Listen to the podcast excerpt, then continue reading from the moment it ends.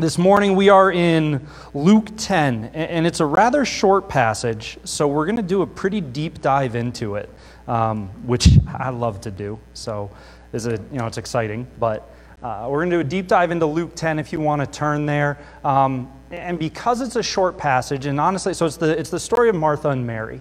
And if you've been in church for a while, maybe it's familiar to you. If you haven't been in church for a while, it might be new. Maybe you've heard of their names. Um, but this was the first time that I had personally really dived deep into these verses. Um, and it was, it was enlightening because I, I, I admit that I went in with, an, with a hope of what I would find. Uh, the story of Martha and Mary, which we'll look at in a second, it contrasts two sisters and their behavior. And Martha doesn't look the best in the verses. And, and I confess that when I went into studying for it, I went in hoping that maybe there was a detail we'd been missing and that she would come out of it looking a little bit better. I, I wanted to try and give her the benefit of the doubt. Um, and that's, that's inappropriate. I can't, I mean, I can go in and I can hope I find something, but what we have to do is we have to submit to what Scripture actually says. And in this case, what we'll see in this, um, I think Martha I think this is an instance where the Bible gives us a pretty stark example of what not to do and holds it up as the heart is in the wrong place, and because the heart is in the wrong place, the outward actions are then in the wrong place. Um, so this was humbling to study because honestly, the reason I went in hoping that we could give Martha the benefit of the doubt, you know, maybe one of the words revealed that it wasn't as bad as we thought, was because I think sometimes, and probably more frequently than it should be, I see myself in Martha. And I think if we're honest with ourselves, we'll see ourselves in Martha. And that's why I went in hoping that it would be okay for us and for me. Um, but we've got to submit to what Scripture says, and that's what we're going to look at this morning. Before we begin, I want to read the verses, and then if you would just join me in prayer. Luke 10 38. Now, as they went on their way, Jesus entered a village, and a woman named Martha welcomed him into her house. And she had a sister called Mary who sat at the Lord's feet and listened to his teaching. But Martha was distracted with much serving. And she went up to him and said, Lord, do you not care that my sister has left me to serve, her, to serve alone? Tell her then to help me. But the Lord answered her, Martha, Martha, you are anxious and troubled about many things, but one thing is necessary. Mary has chosen the good portion, which will not be taken away from her.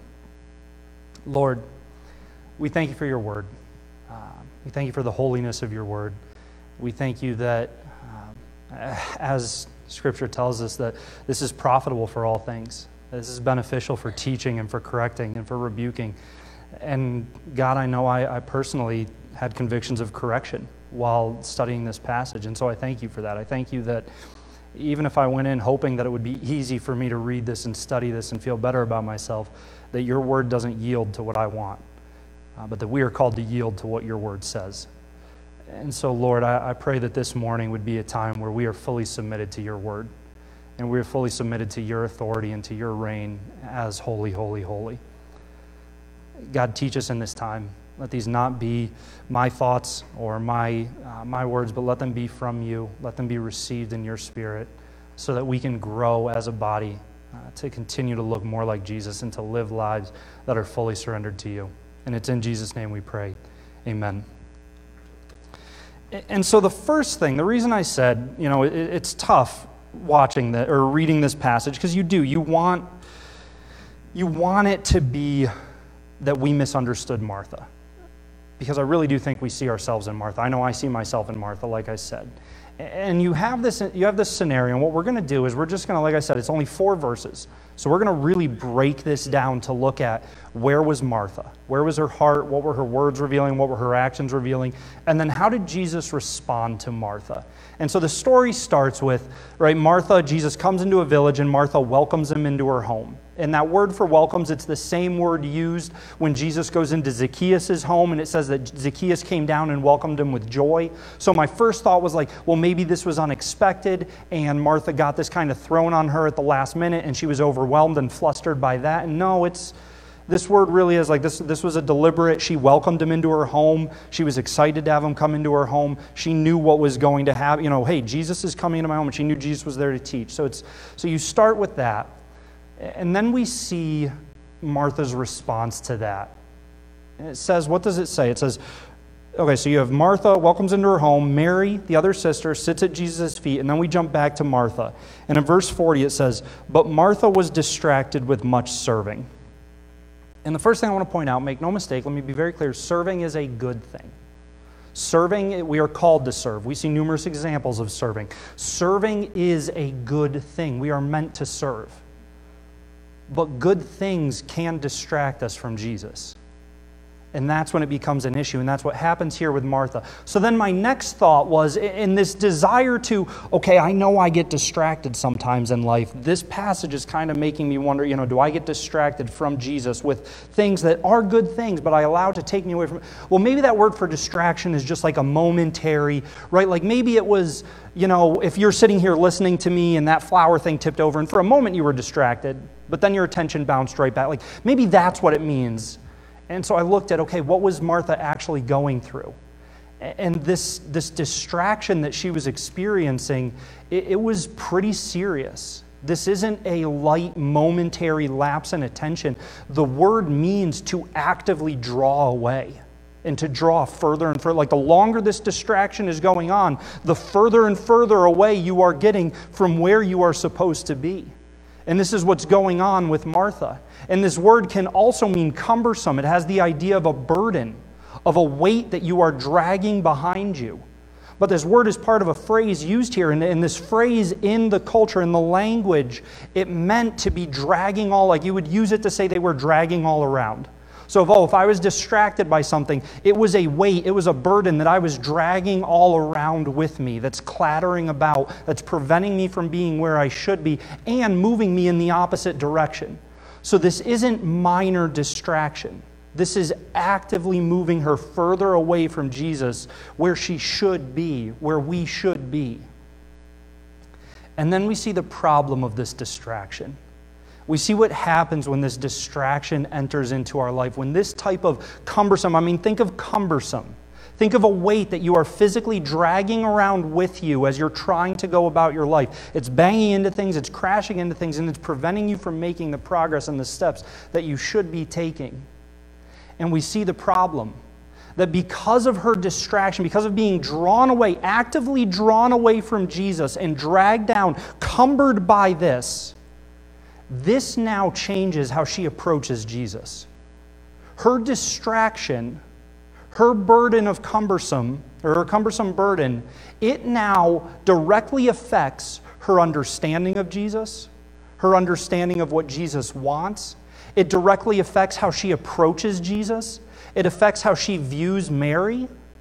And so, this is not a small thing. Distractions that actively draw us away from Christ are not trivial issues.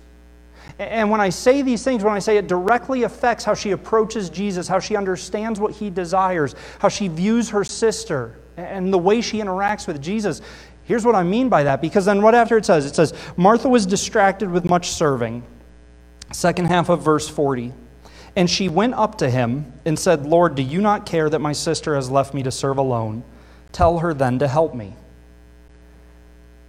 And again, not wanting to ever admit that I am Martha who's distracted from Jesus, my first thought is, Do you not care that my sister, okay, she's asking a question. There's this genuine, hey, you know, Jesus doesn't seem to have the same opinion as me, so I'm, I'm genuinely curious. Jesus, would you explain to me why you, you know, you don't have the same? That's not what she's doing that, that phrase when she says, Do you not care? The not care is one word.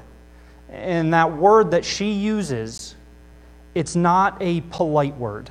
It's not a, I sincerely want to know, Jesus, what do you care about? It's an accusatory word.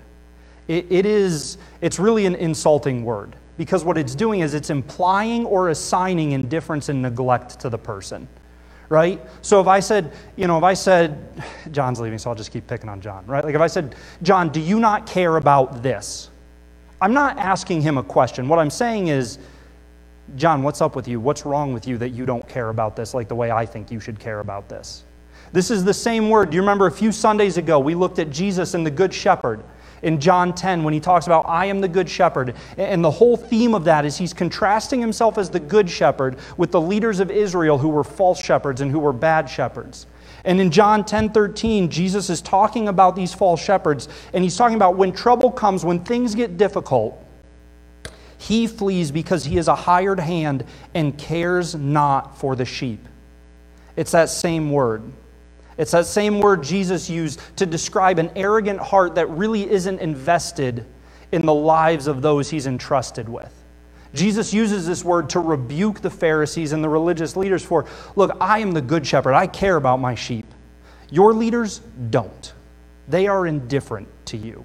They have neglected you. They do not have an investment in you. This is not an acceptable way to live. This is the word Jesus used that Martha uses here to say, Lord, do you not care? This is the same word that the apostles used in Mark 4:38 when they're on the lake and there was a storm. But Jesus was in the stern, asleep on the cushion, and they woke him and said to him, Teacher, do you not care that we are perishing? Once again, it's this incredulity of Jesus, how are you asleep? How, are you not aware of this? Like, are you just not paying attention?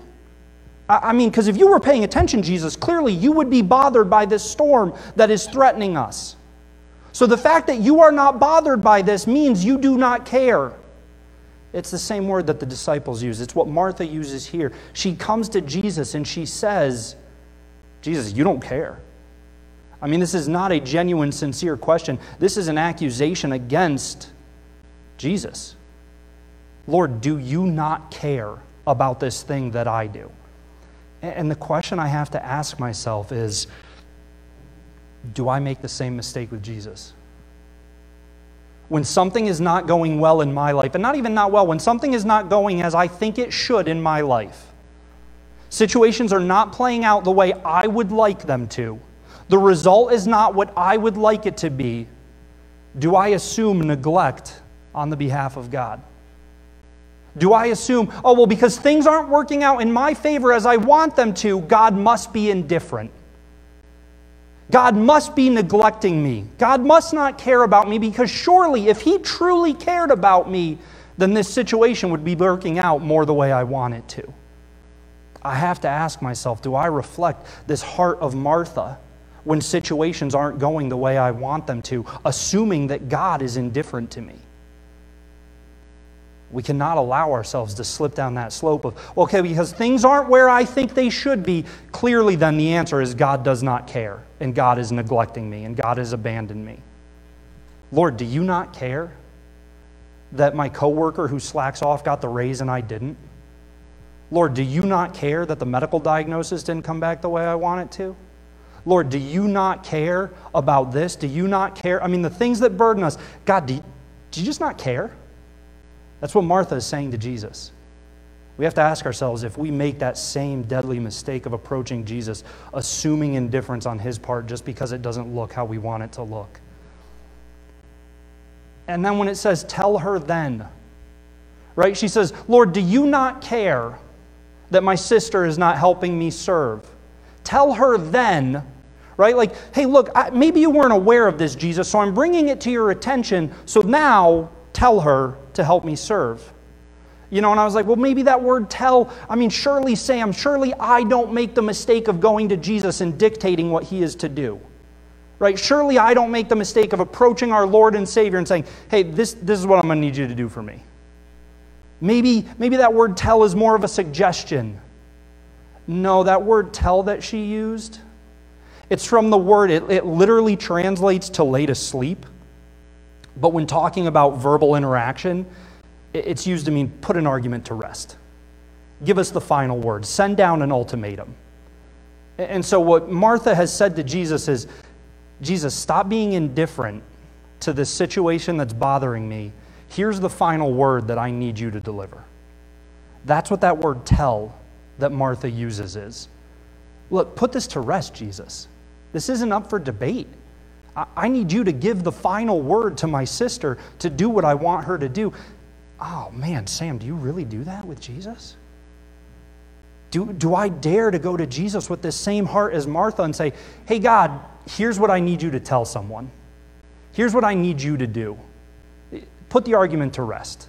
I've thought about it, I've come up with the conclusion, so I'm going to need you to say that. This is what Martha does to Jesus here in this situation.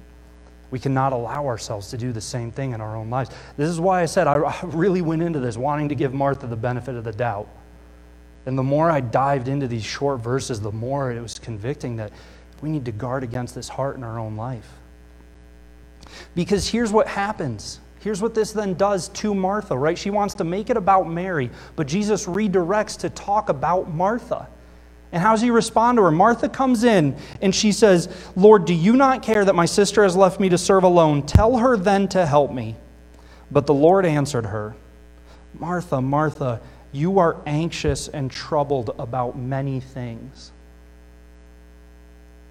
And so I thought, in, in this continued shallow desire and the flesh desire of, okay, still protect yourself as much as possible. As you're reading these verses, as you're reading these verses about this example of what not to do, anxious and troubled. Jesus says, Martha, you are anxious and troubled. Well, maybe it's just minor anxiety, right? Like maybe, and we're not talking about, let me also be clear, I'm not talking about panic attacks. I'm not talking about medical anxiety. This is, this is an active response to the situations, okay? I, I firmly believe, I've said this before, I firmly believe in mental health and taking care. Like my dad is a counselor, he's got, his, he's got a master's in psychology. I, I believe in dealing with panic attacks, I believe in dealing with very real, legitimate medical anxiety. This is not what Jesus is talking about here. He's talking about your physical response, what you have allowed yourself to respond to this situation. He says, You are anxious and troubled about many things. So then my thought goes to, well, maybe it's just kind of minor, like, okay, I've got this on the fire and I'm also trying to refill it. Like, if Mary could just help me for like two or three minutes, my anxiety would be gone. Right? Like, I'm, I'm more just annoyed. Maybe it's not really you're anxious about many things. Maybe it's you're just kind of annoyed by some things. So then I looked at what did Jesus mean when he said, You are anxious? And it's this very deliberate word, merimnao. And it means to go to pieces, to be pulled apart like the force exerted by sinful worry. Jesus is saying, Mary, you or Martha, you are being torn to pieces. You are being dragged and op- ripped apart because of the forces exerted on you because you have allowed yourself to cross the line into sinful worry.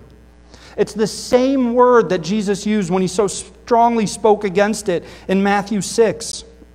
Matthew 6, verses 25 to 34, nine verses, and Jesus uses this word, merimnao, five times.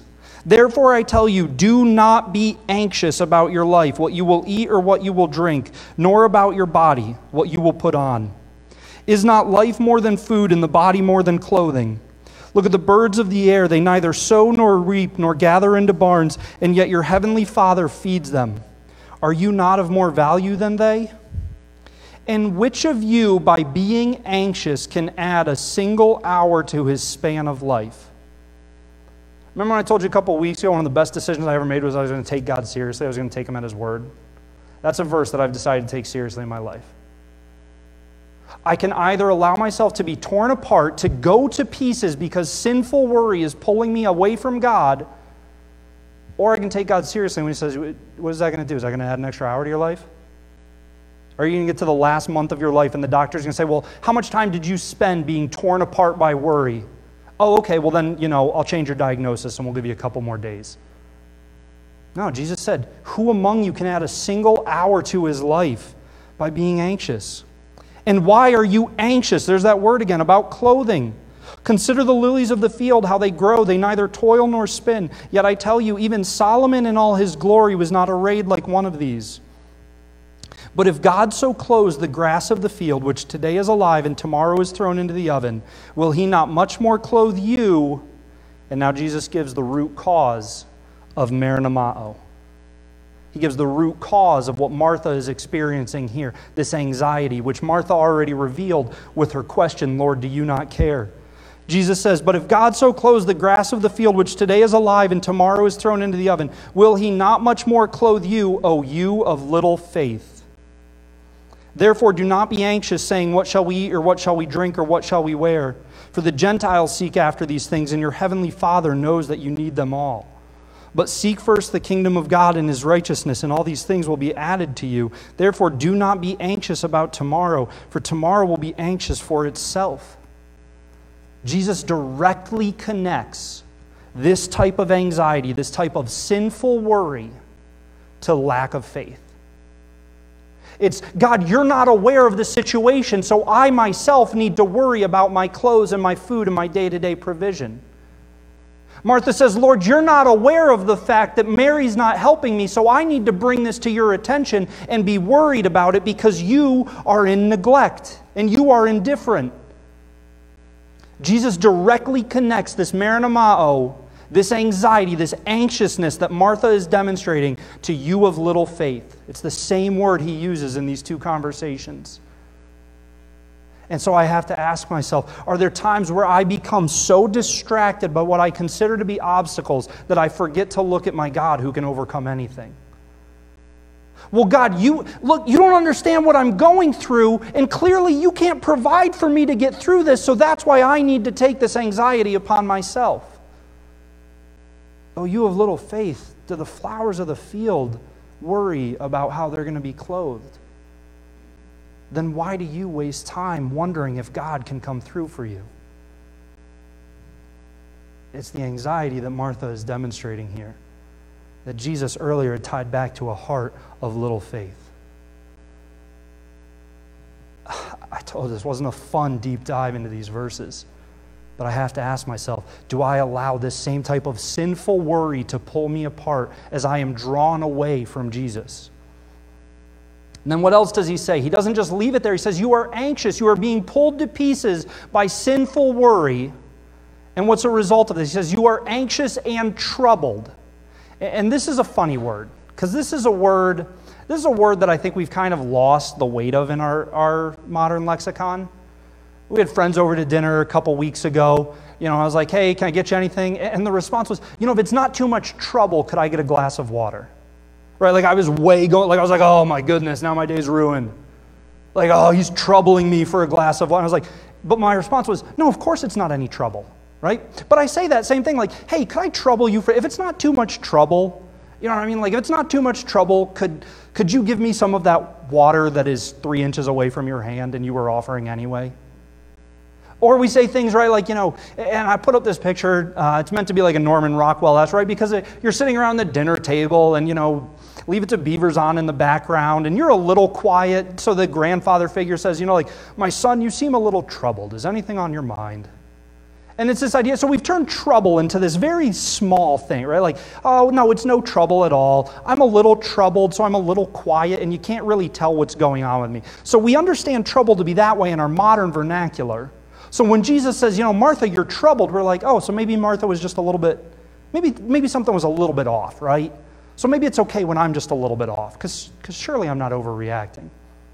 Well, what word did Jesus actually use? Jesus used a word, uh, and I'm, I'm looking down to make sure I pronounce this right.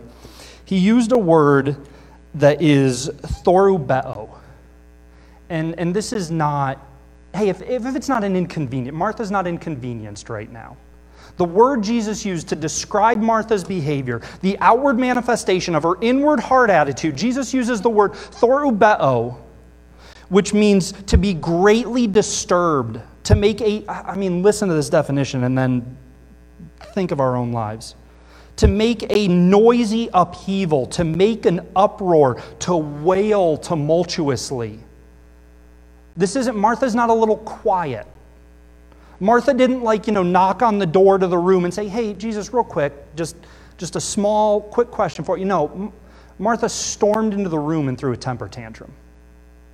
Martha demanded that all eyes go on her with her dramatic, woe is me, tumultuous. Sam, that seems harsh. That might be the definition of the. Let's look at how else Scripture uses this word. Matthew 9 23. And when Jesus came to the ruler's house and saw the flute players and the crowd making a commotion, this is a word used to describe the results of a crowd of hyper emotional people. Mark 5:39 When Jesus had entered he said to them, "Why are you making a commotion and weeping?" Making a commotion and weeping. When someone died in this culture, you would hire professional mourners whose job it was was to wail as loud and as long as possible so everyone knew the grief you were going through. This is the word Jesus used to describe Martha. Acts 17:5 But the Jews were jealous and taking some wicked men of the rabble they formed a mob set the city in an uproar. That's one word. Set the city, I mean, a group of angry people formed a mob and incited their fellow citizens to riot. And it's the same word that Jesus uses to describe Martha's actions here. And they attacked the house of Jason, seeking to bring them out to the crowd. In Acts 20:10, Paul is preaching. And they're in the third story of a house. And he's preaching for so long that the guy falls asleep and he falls out the window and he dies on the sidewalk. And so everybody in the house rushes down because this is a tragic event. And Paul says, But Paul went down and bent over him and taking him in his arms said, Do not be alarmed. And that word he used for alarmed is thorubeo. This is the word that Jesus uses to describe Martha's actions. So, Martha, being torn apart by sinful worry, being actively drawn away from Jesus, has now approached Jesus making demands on his behavior, assuming herself to be in the right. And Jesus says, Martha, why are you behaving like a mourning, riotous mob? I mean, you are anxious and troubled over these things. This has completely ruined Martha's day. She is consumed by this. These are not light, easy words that Jesus uses to describe her reaction. And so I have to ask myself, as we consider the conviction of Martha, do I allow myself to respond in the same way when things don't go well? Well, when something bad happens to me, I mean, I'm going to hire professional mourners to make as loud and long of a noise as possible so you all know what I'm going through.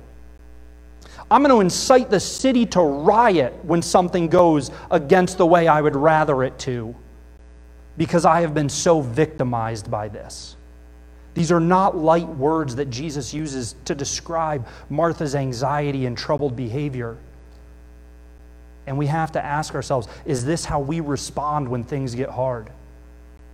Do we allow this same immaturity, this same lack of confidence, this same heart of little faith to manifest itself in our actions? I told you I, I didn't enjoy this deep dive into Martha's life. And, and then Jesus goes on. So he, he talks about Martha's reaction. He says, You are anxious and troubled about many things, but one thing is necessary. Mary has chosen the good portion, and it will not be taken from her. And so, after Jesus talks about Martha's behavior, he then holds up Mary. I think it's interesting that Mary didn't defend herself, which I have to admit, that would be very hard for me. Right? If you and I were having a conversation, and I'm not speaking, I'm just listening. If I'm listening to you talk, right? But I'm engaged with you, John and I are at lunch. We were at lunch, what was that, Thursday? John and I are at lunch on Thursday, right? I'm listening to John talk, and you come bursting, I mean, you smash open the restaurant door, all eyes go to you. You come over, you flip a table because you're in Thorubeo, you're wailing, and you say, Sam, why don't you care about me because you're spending time with John? It would be very hard for me to not immediately leap to my feet and try and defend myself. I think it's interesting that Mary doesn't. And we don't know what conversations happened later. I just, uh, I think that was a detail that I was like, oh, that's, you know, Jesus addresses Mary's behavior. And when Jesus talks about Mary's behavior, he says, Mary has chosen the good portion. And that's the last part I want to look at. As I was reading commentaries, I was listening to Pi, I was listening to people talk about this and break it down. Okay, what else? You know, I've never done a deep study like this before on, on these verses who else who spent time studying this? What are they? And, and there, there was an idea that I came across a couple times, right, where they were like, well, the theme of this is distraction, and both sisters are distracted. Martha was distracted by this thing, and Mary, you know, Martha was distracted from listening to Jesus by serving. Mary was distracted from serving. So it's really, it's just kind of, you know, they're both distracted. They're really on the same plane. I was like, well, that's interesting. But then I looked at the word that Jesus used. When Jesus said, Mary has chosen, that word that Jesus uses for chosen means to personally select by deliberate choice. It was used to indicate your heart preference.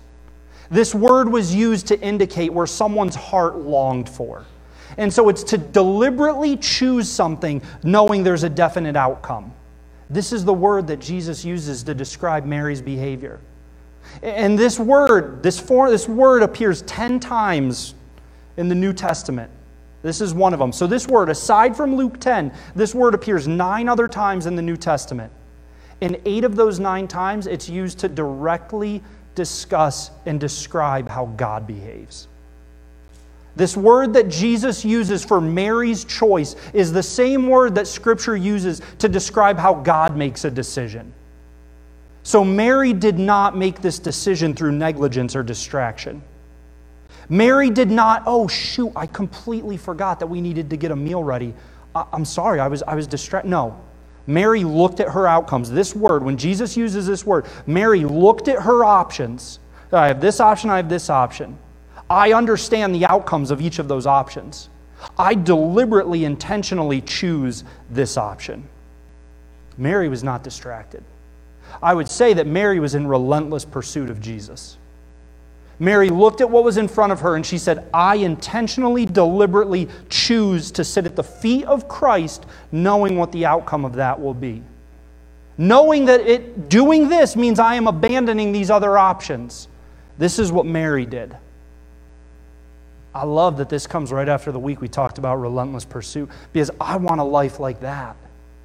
I want a life where I'm willing to look at the options in front of me and say, this is the option that will put me in closest proximity to Jesus. This is the option that will put me in a place where I can hear Jesus' voice. This is the option that will put me in a place where I can learn from Jesus. I deliberately, intentionally choose this option, abandoning those because I know this is where my Savior is. Mary modeled relentless pursuit with this decision. This is the same choosing that the Bible talks about God doing in his life, and or not in his life, but in his behavior. This is what Mary did with her decision. And I have to ask myself, do I make those same kinds of decisions? Because again, this word was used to reveal a heart attitude. This word was used to reveal where is Mary's heart. And Mary's heart was clearly, it's about Jesus. I will abandon all else in the pursuit of Jesus and of learning from Jesus. And I have to ask myself, am I willing to make that deliberate decision to follow Jesus and to learn from Jesus? And why do we have to be willing to make that decision? Because what did Mary choose? Jesus said Mary has chosen the good portion. And this is not good like, oh, I had a good day. I found five bucks in my pocket. This is not, oh, I had a good day. I caught all green lights on the way home, right? Like when Jesus says Mary has chosen the good portion, the last bit that I looked at was, okay, what word did he use for good? And it's a word that means intrinsically good. It's a word that means good in nature, good in essence. Everything about Mary's decision was good and not small good but it's used, this word, this word, agathos, is used to describe what originates from God and is empowered by Him through faith. So earlier, Jesus used a word, merimnao, to describe Martha's action that he had tied to a little faith, right? Jesus used that word. You, this is how you are behaving. This anxiety that you have allowed to consume your life, this behavior, this anxious behavior, oh, you of little faith. Why are you demonstrating this behavior? And now here he's talking about Mary's behavior, and he says, This behavior is good. This is behavior that originates from God. This is behavior that is only made possible through God, by God, in your faith in God. This is good behavior. If you remember earlier in the series, we looked at the parable of the soils and the sower. And when Jesus talked about seeds are sown and some land on the path and some land on sandy soil and some land on rocky soil and on thorny soil. And then Jesus talks about good soil. Jesus talks about soil that takes the seed and takes it to root. And the seed grows, and the seed flourishes, and the seed yields crop results that were unimaginable to the people at that time. Right? We looked at when Jesus said it would yield tenfold, sixtyfold, a hundredfold. The average return was like two to one or three to one. So even when Jesus said tenfold, that would have blown their minds. And then Jesus goes on to say, no, this soil yields results of a hundredfold. That would have been uh, unimaginable for the people. And that word that Jesus used to describe that soil was the same word that Jesus just used to describe Mary's decision.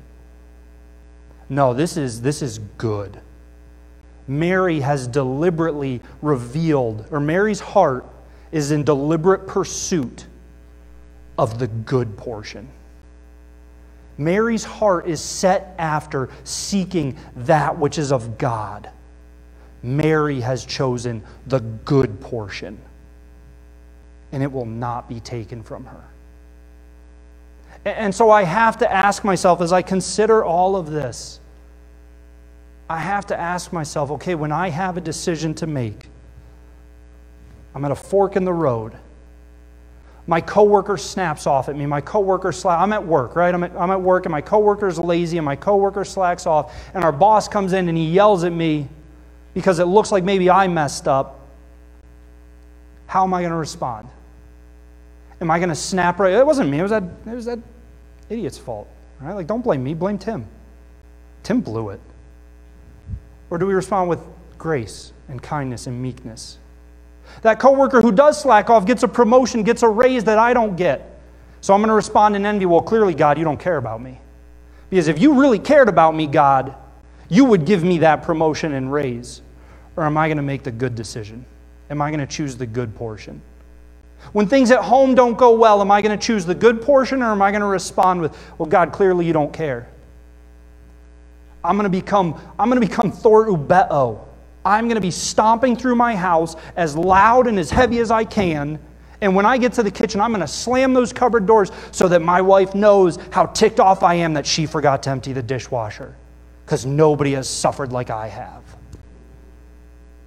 How are we going to respond? And yeah, that's a small, silly example, but that's the stuff that we allow to ruin our days. Right? That's the stuff that we allow to drive that. Oh, okay, she didn't, she didn't unload the dishwasher once, and then that becomes, well, she never unloads the dishwasher. Yeah, she never unloads the dishwasher because she never helps around the house. Yeah, man, I'm, I'm like the greatest husband ever. She's never once lifted her hand to help me. What kind of one sided relationship is this? And that's what the enemy wants me to do. And so, do I respond with this worrying burden of, okay, I'm going to drag around this weight that draws me further away from Jesus? Or am I going to look at the situations that may be used by the enemy? Keep in mind, I've said this I don't know how many times. The weapons that we fight with are spiritual. Why? Because the war that we fight in is spiritual. All this stuff, this stuff that could derail our day. You have company over, and your husband doesn't help you get ready for company. Well, the masters are on hun, like, it's your fault that you invited people over while the masters are on. So that's what, right? Like, okay, so that's a small thing.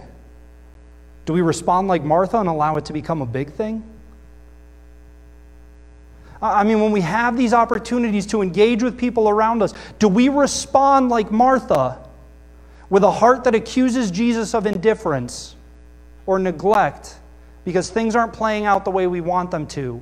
Or do we respond by pursuing a more excellent way and responding like Jesus? When we have an opportunity to spend free time, and I'm not saying hear me on this, like, right, I have no problem with movies. I have no problem with you reading books that aren't the Bible. Like, I have no problem with, I have no problem with you taking part in these things. But look at the pattern of your life. Look at the pattern of your life. If you wrote down every decision you made in a day, all right, the decision of how I'm going to spend my lunch break, the decision of am I going to wake up 30 minutes early to get time with the Bible or am I going to hit the snooze button two more times? Am I going to pray for my coworkers or am I going to just, you know, kind of mutter about that? I mean, when you look at every decision you make in a day, could it truthfully be said of you that your heart led you to deliberately choose the good portion that can only originate from God and be made possible through faith in Him? That was how Mary responded. And I have to ask myself do I look like Martha more than I should? And so this week, as you consider this idea of choosing, right, we're, we're at the start of Passion Week, we're at the start of Holy Week as we lead up to Easter. And as I've been reading about Easter and you know, following along two different commentaries, I thought this was, I thought this was kind of fantastic. Two different commentaries talked about that this is the start of Jesus's one used one said this is the start of Jesus's relentless march toward the cross. And another commentary said this is the start of Jesus's relentless process towards the cross. But either way, they said relentless. I, I thought that was kind of cool that we talked about relentless pursuit last week. And these commentaries about Easter describe Jesus' behavior this week as a relentless process, a relentless march towards the cross. And then we come to this, and we come to Martha and Mary. And you have one sister who allowed a small thing to become a big thing that actively drew her away from Jesus to the point of outbursts and accusations against the Lord. And then you have a sister who weighed her options and deliberately chose the portion of Jesus. And so I want you to read Luke, Luke 10, 38 through 42, and Joshua 24, 14 to 15, where Joshua says to the people of Israel, Look, you have options. You can worship the gods of the past, you can worship the idols of the past, you can worship the idols of the culture around you, or you can worship the Lord. And then Joshua says, You have a decision to make. You have a choice to make. As for me and my house, we will choose. And that word that Joshua used for choose was again, it was a deliberate, ongoing reflection of my heart. We will choose to serve the Lord. So I don't really have a do this week because I don't know where you are. I can't tell you, do this differently. But what I'm challenging you to do is read these passages and just ask yourself Lord, am I choosing the good portion? in the way I work, in the way I interact with people, in the way I serve, the way I spend my free time, in the way I live my life, does my life reflect a deliberate examination of the options and an intentional choosing of you? This is what we're called to. This is what we see in Martha and Mary. Please join me in prayer. Lord, forgive me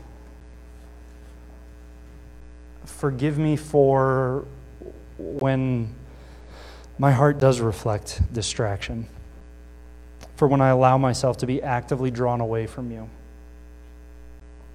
Forgive me for when in that distraction I respond with immaturity and I, in essence, double down on being drawn from you. God, teach us to respond like Mary if there are places in our life, whether it's relationships, whether it's finance, whether it's provision, I mean, uh, the examples that you gave in Matthew 6 as you talked about, don't be anxious for these things. If there's anything like that that has taken root in our hearts and is eating away at us, reveal it to us, as painful as it may be. Reveal it to us, convict us with your spirit. And then, Lord, teach us to surrender that to you. Teach us to be people who choose the good portion. Teach us to be people who are in relentless pursuit of you. It's in Jesus' name we pray. Amen.